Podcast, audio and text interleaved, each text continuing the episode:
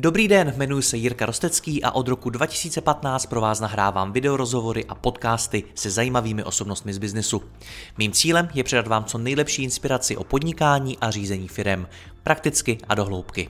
Více než 1200 rozhovorů najdete i na mém webu mladýpodnikatel.cz a pokud chcete jít při poslechu ještě více dohloubky a nahlédnout do hlav top osobností českého a slovenského biznesu, přidejte se i mezi naše předplatitele.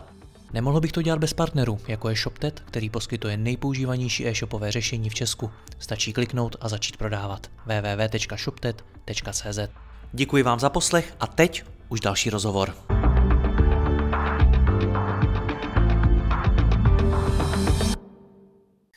Můj dnešní host se jmenuje Patrik Burian a je majitelem e-shopu Svět karavanů.cz, který prodává vše možné příslušenství pro karavany a ročně dosahuje tržeb kolem 250 milionů korun. Svou firmu se pokusil předat managementu, ale dostali tím do velké krize. A právě to bude tématem našeho rozhovoru, který věřím, že vám přinese spoustu zkušeností a cených typů, jak předání firmy udělat lépe a rychleji. Patriku, já vás vítám, dobrý den. Dobrý den, Jirko. Akorát bych tam poupravil jednu věc. Já jsem svou firmu do, do žádné velké krize nedostal, ale pravda je, že se pokouším svou firmu předávat managementu, abych měl víc volného času. Ale když jsme se spolu to probírali, tak vy jste tam naznačil, že předání managementu přivedlo nějakou krizi, že to bylo velice náročný období. Je to náročný, to je náročný období několika let, ale velká krize nazývám něco jiného. Velkou krizí nazývám, když jako fakt eh, firma nemá peníze a bankrotuje a musí řešit nějaký existenciální problémy. Jo. Tam, jsme, tam jsme nikdy nebyli, to, to, to ne.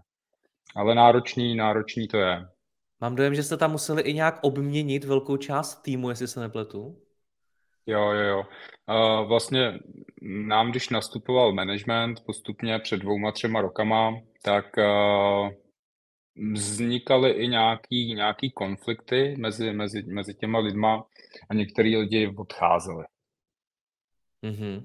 A některý lidi, kolik tak procent firmy si mám představit, že odešlo nebo muselo odejít? Já si myslím, že se nám obměnilo tak 50% lidí, ale to bylo i v období, kdy jsme hodně nabírali lidí. My jsme vlastně z 25 zaměstnanců nabrali během dvou let na 50 zaměstnanců a samozřejmě někteří ty změny snáší trošku hůř. No. Tak co si z toho mám odnes, protože to skutečně působí, že to mohlo být docela náročný období, že jste do toho šel s myšlenkou, ale vybuduju si management a najednou máte půlku firmy jinou. Ano, a Takhle, já podnikám už od roku 2010, to znamená 14 let a za tu dobu jsem si prošel několika takovýma uh, náročnýma obdobíma uh, vyhoření. A je to uh, každý, kdo, zač, kdo podniká, kdo, kdo začínal podnikat, tak ví, že když uh, už je v té firmě prostě nějakou dobu, je to náročný, pořád se řeší jenom problémy, tak eh, chce nějakou změnu, chce se trošku uvolnit, chce, aby z něj spadlo to břímě takový, hmm. protože to táhnete celou firmu a když tam nejste, tak, tak vlastně nic nefunguje. No, tak to má asi většina, většina menších podnikatelů, že prostě dělá faktury, platí faktury, všechno, všechno řídí sami a když tam nejsou, tak můžou odjet třeba na 10-14 dní na dovolenou, ale nemůžou odjet na měsíc, na dva, to by nešlo. No tak uh, já jsem se rozhodl rozhod, uh, si přibrat posily, postupně jsme uh, najali, najali externí konzultantku na řízení firm a na procesy, která vlastně mi to pomáhala navrhovat, tu strukturu. No a postupně jsme odsekávali některé ty mý povinnosti. Já jsem vlastně dělal od marketingu přes účetnictví po všechno, po finanční řízení, takže postupně od těch věcí, které se mi líbily nejmíň, uh, jsem, to jsem předával dál dalším, dalším lidem. Ale to jsem hmm. asi odbočil teďka trošku. Pojďme postupně, rozebereme to celý. První, co mě zajímá, co teda byla ta vaše konkrétní motivace začít budovat management? Hmm. Uh, tak firma už začínala celkem slušně vydělávat, měli jsme hospodářské výsledky okolo 13-18 milionů Takže když už, když už máte ty peníze na to, abyste si dokázal najmout lidi, kteří už jsou dražší, že jo, manažerské pozice jsou dražší, tak, eh, tak už prostě tu část toho zisku dokážete obětovat ve prospěch svého volného času. Když máte hospodářský výsledek 2 miliony korun za rok, tak za to nikoho moc nechcete najmout, protože ty peníze chcete ve firmě, chcete je pro sebe. Ale když už jako se poštěstí a firma vydělává dost, tak člověk to může obětovat. Což zní jako poměrně logický vývoj v tom mhm. podnikání. Jak to jde dohromady s tím vyhořením, s tím nějakým, řekněme, osobním příběhem? Hmm. Ta motivace bylo to, že jsem si chtěl odpočinout. Prostě nechtěl jsem na sobě mít tu tíhu, nechtěl jsem řešit uh, problémy, nechtěl jsem řešit hlavně personalistiku, HR. Um, ehm, to mě tak nějak jako vysilovalo nejvíc, takže postupně jsme předávali personalistiku, pak jsme předávali um, marketing, to, to byly dvě věci, které jsem řešil a kterých jsem se fakt chtěl zbavit. No a tím se mi uvolňovaly ruce, abych jako mohl zase dělat něco kreativního, protože mě na tom podnikání baví spíš uh, tak něco budovat, něco tvořit. Mě baví stavit uh, nové budovy, jo, jako třeba když stavím nový sklad, novou prodejnu, tak uh, je to prostě pro mě zábava, něco, musí se to posunovat dopředu. Já jsem byl zvyklý vždycky od začátku, že mi to rostlo prostě ve vyšších desítkách nebo stovkách procent i za covidu to bylo dobrý, to prostě už když to roste po desítkách a stovkách milionů, že jo, o 60-80%, tak to je prostě to je taková zábava, to prostě to jede, to je roller coaster, že jo. To, no a když se to pak zastaví, tak a už člověk jenom řeší problémy, že tady ten si na něco stěžuje, tady tomu se něco nelíbí, tady ten pořádně nedělá svou práci, tak to už není to podnikání, který mě baví. Mě baví obchodovat. Hmm. Vy jste mi taky řekl, že jste dobrý strateg a vizionář, ale hmm. management lidí vám nejde. Tohleto uvědomění jo. dost často bývá hodně drahý, než k němu člověk jo. dojde. Jak jste k němu došel vy? Uh, já jsem nikdy uh, neměl zkušenosti s, z, z, vlastně z praxe. Já jsem nikdy, nikdy v žádné firmě nepracoval, dá se říct. Já jsem byl jenom jako, jako uh, dospívající na, něk, na nějakých brigádách, jinak jsem nikdy nepracoval. Uh, tak já jsem to nemohl jako nasát třeba z nějakého korporátu. Když tím člověk projde rok, dva, aspoň tak vidí, jak jako některé věci fungují. Uh, já jsem tohle neměl a prostě já nevím, já jsem takový člověk, já bych nejradši obchodoval s nějakýma, s nějakýma komoditama, jo, seděl si sám u počítače a sám, sám si to všechno obsluhoval, ale potom jako hmm. motivovat lidi, chodit za nima, jako řešit, řešit problémy, to je náročný pro mě, no. Nejsem, nejsem Takže kdybych se vašich kolegů zeptal, jaký jste šéf, co by mi podle vás nejspíš řekl? Uh, uh, tvrdý by řekli, jo. Uh, řekli by, že jsem náročný, spousta zaměstnanců. Jsem takový ten, ten šéf, který se jako bojí, no, který jako aby bylo všechno v pořádku. Takhle. Když je všechno šéf, v pořádku, tak jsem skvělý. Mm, no, aby, aby bylo všechno v pořádku. Když všechno v pořádku, tak jsem skvělý. To, to pak funguje, no. To, to je vaše rozhodnutí být šéfem, kterého se ostatní bojí? Ne, ne, to tak, to tak prostě je. To člověk asi jen tak, jen tak nezmění, že by byl ten, ten takový, jak bych to popsal. No, jsem takový pevný šéf. Ale je tak, tak cukra byč, jo, jako když všechno je správně, tak, tak jsem velmi dobrý, když něco nefunguje, tak postupně ten tlak se zvyšuje, no. Takže vznikaly nějaký problémy, protože zase to je to uvědomění, ale na ten, ten management lidí mi nejde, tak to je uvědomění, který většinou vzniká na základě nějakých problémů, nějakých konfliktů nebo prostě něčeho, co, se, co nejde. Tak to se dělo i u vás? Já myslím, že mě nejde takový to řízení, řízení lidí na základě jako KPI, takový plánování, sednout si, prostě rozmluvit si, jak to bude další měsíc a tohle to.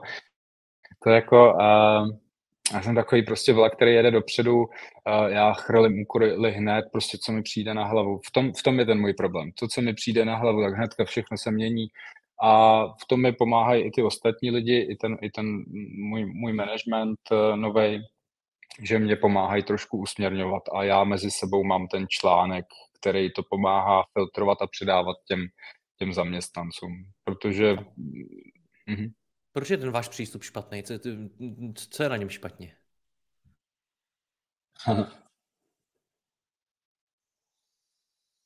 Některý lidi to jako, já neříkám, že, že je špatný můj přístup. To je prostě můj přístup, neříkám, že je špatný, někteří to, to hůř stravujou, jo? prostě některý lidi mají rádi takový plynulost, pohodu, ne velký změny a já prostě jsem taková bouře prostě. hmm. Takže vás k tomu přivedl, nevím, chaos ve firmě, že třeba ty věci, lidi, kteří mají takovýhle přístup, tak mi většinou říkají, že dost často ty věci nedotahují do konce, že vlastně chrlí jeden nápad za druhým, ale už, jsou, už, jsou, už je pro ně složitý to dotáhnout do toho úspěšného konce a umět to řídit tak, aby v té firmě nebyl chaos, aby lidi věděli, co mají dělat a tak. Něco takového se vám dělo? Ne, já dotahuju věci do konce. Já jsem takový jako velice detail, detailista takový, puntičkář, perfekcionista, takže dotahuju věci do konce. Můj přístup není špatný, ale proto, aby prostě v té firmě to fungovalo lépe, plynulejš, bez nějakých jako větších turbulencí a emocí. Já potřebuji mezi, tím, mezi sebou a těma lidma mít nějaký článek. No. Hmm. A ten článek je tady ten management.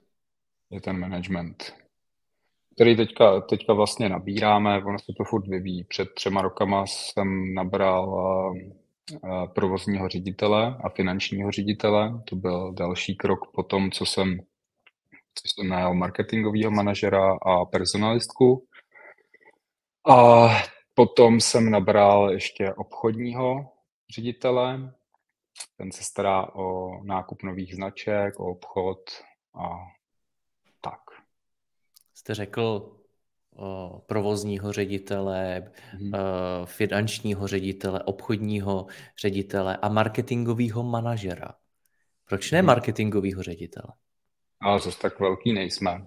Zase tak velký nejsme. A firma o 250 milionech korun a takhle marketingový ředitel by pod sebou musel mít nějaký manažer.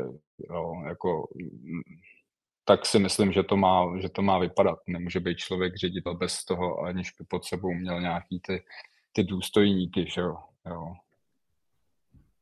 Já, já jsem se na to zeptal i proto, že uh, by několik podnikatelů nezávisle na sobě řeklo, že když tomu říkáte manažer a ne ředitel, tak je to levnější. To asi tak je, ale, ale to není ta motivace. Spíš si myslím, musel by pod sebou mít tým. Kdybych, kdybych to nazýval ředitelem, tak by pod sebou měl nějaký, nějaký dva, tři manažery a ty by měli ještě někoho pod sebou. Kdyby měl týmek okolo deseti lidí, tak už asi bych to tak nazýval. Hmm. Pochopil jsem správně, že budování managementu u vás bylo o tom, že jste se první zbavoval těch věcí, co děláte vy sám, to znamená ten marketingový ředitel a ta personalistka, to byly ty práce, které vy jste osobně dělal a už jste je dělat nechtěl. Mm-hmm. Tak asi jako každý podnikatel postupně děláte všechno. A já si myslím, co je takový nejzákladnější, jak si ulevit, když už toho člověk má hodně sepsat si opravdu na papírek všechno, co dělá.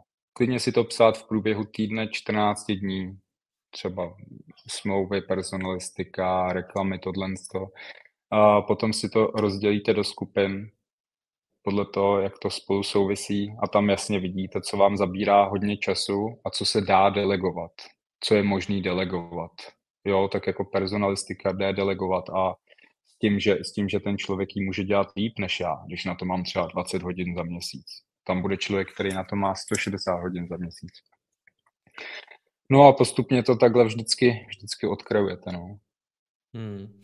Takže pracujete s tím, v čem vy osobně jste dobrý, nebo jenom s tím, co už nechcete dělat, nebo máte tam nějaký klíč v tom, co jako skutečně vy osobně chcete dělat, protože jste v tom dobrý?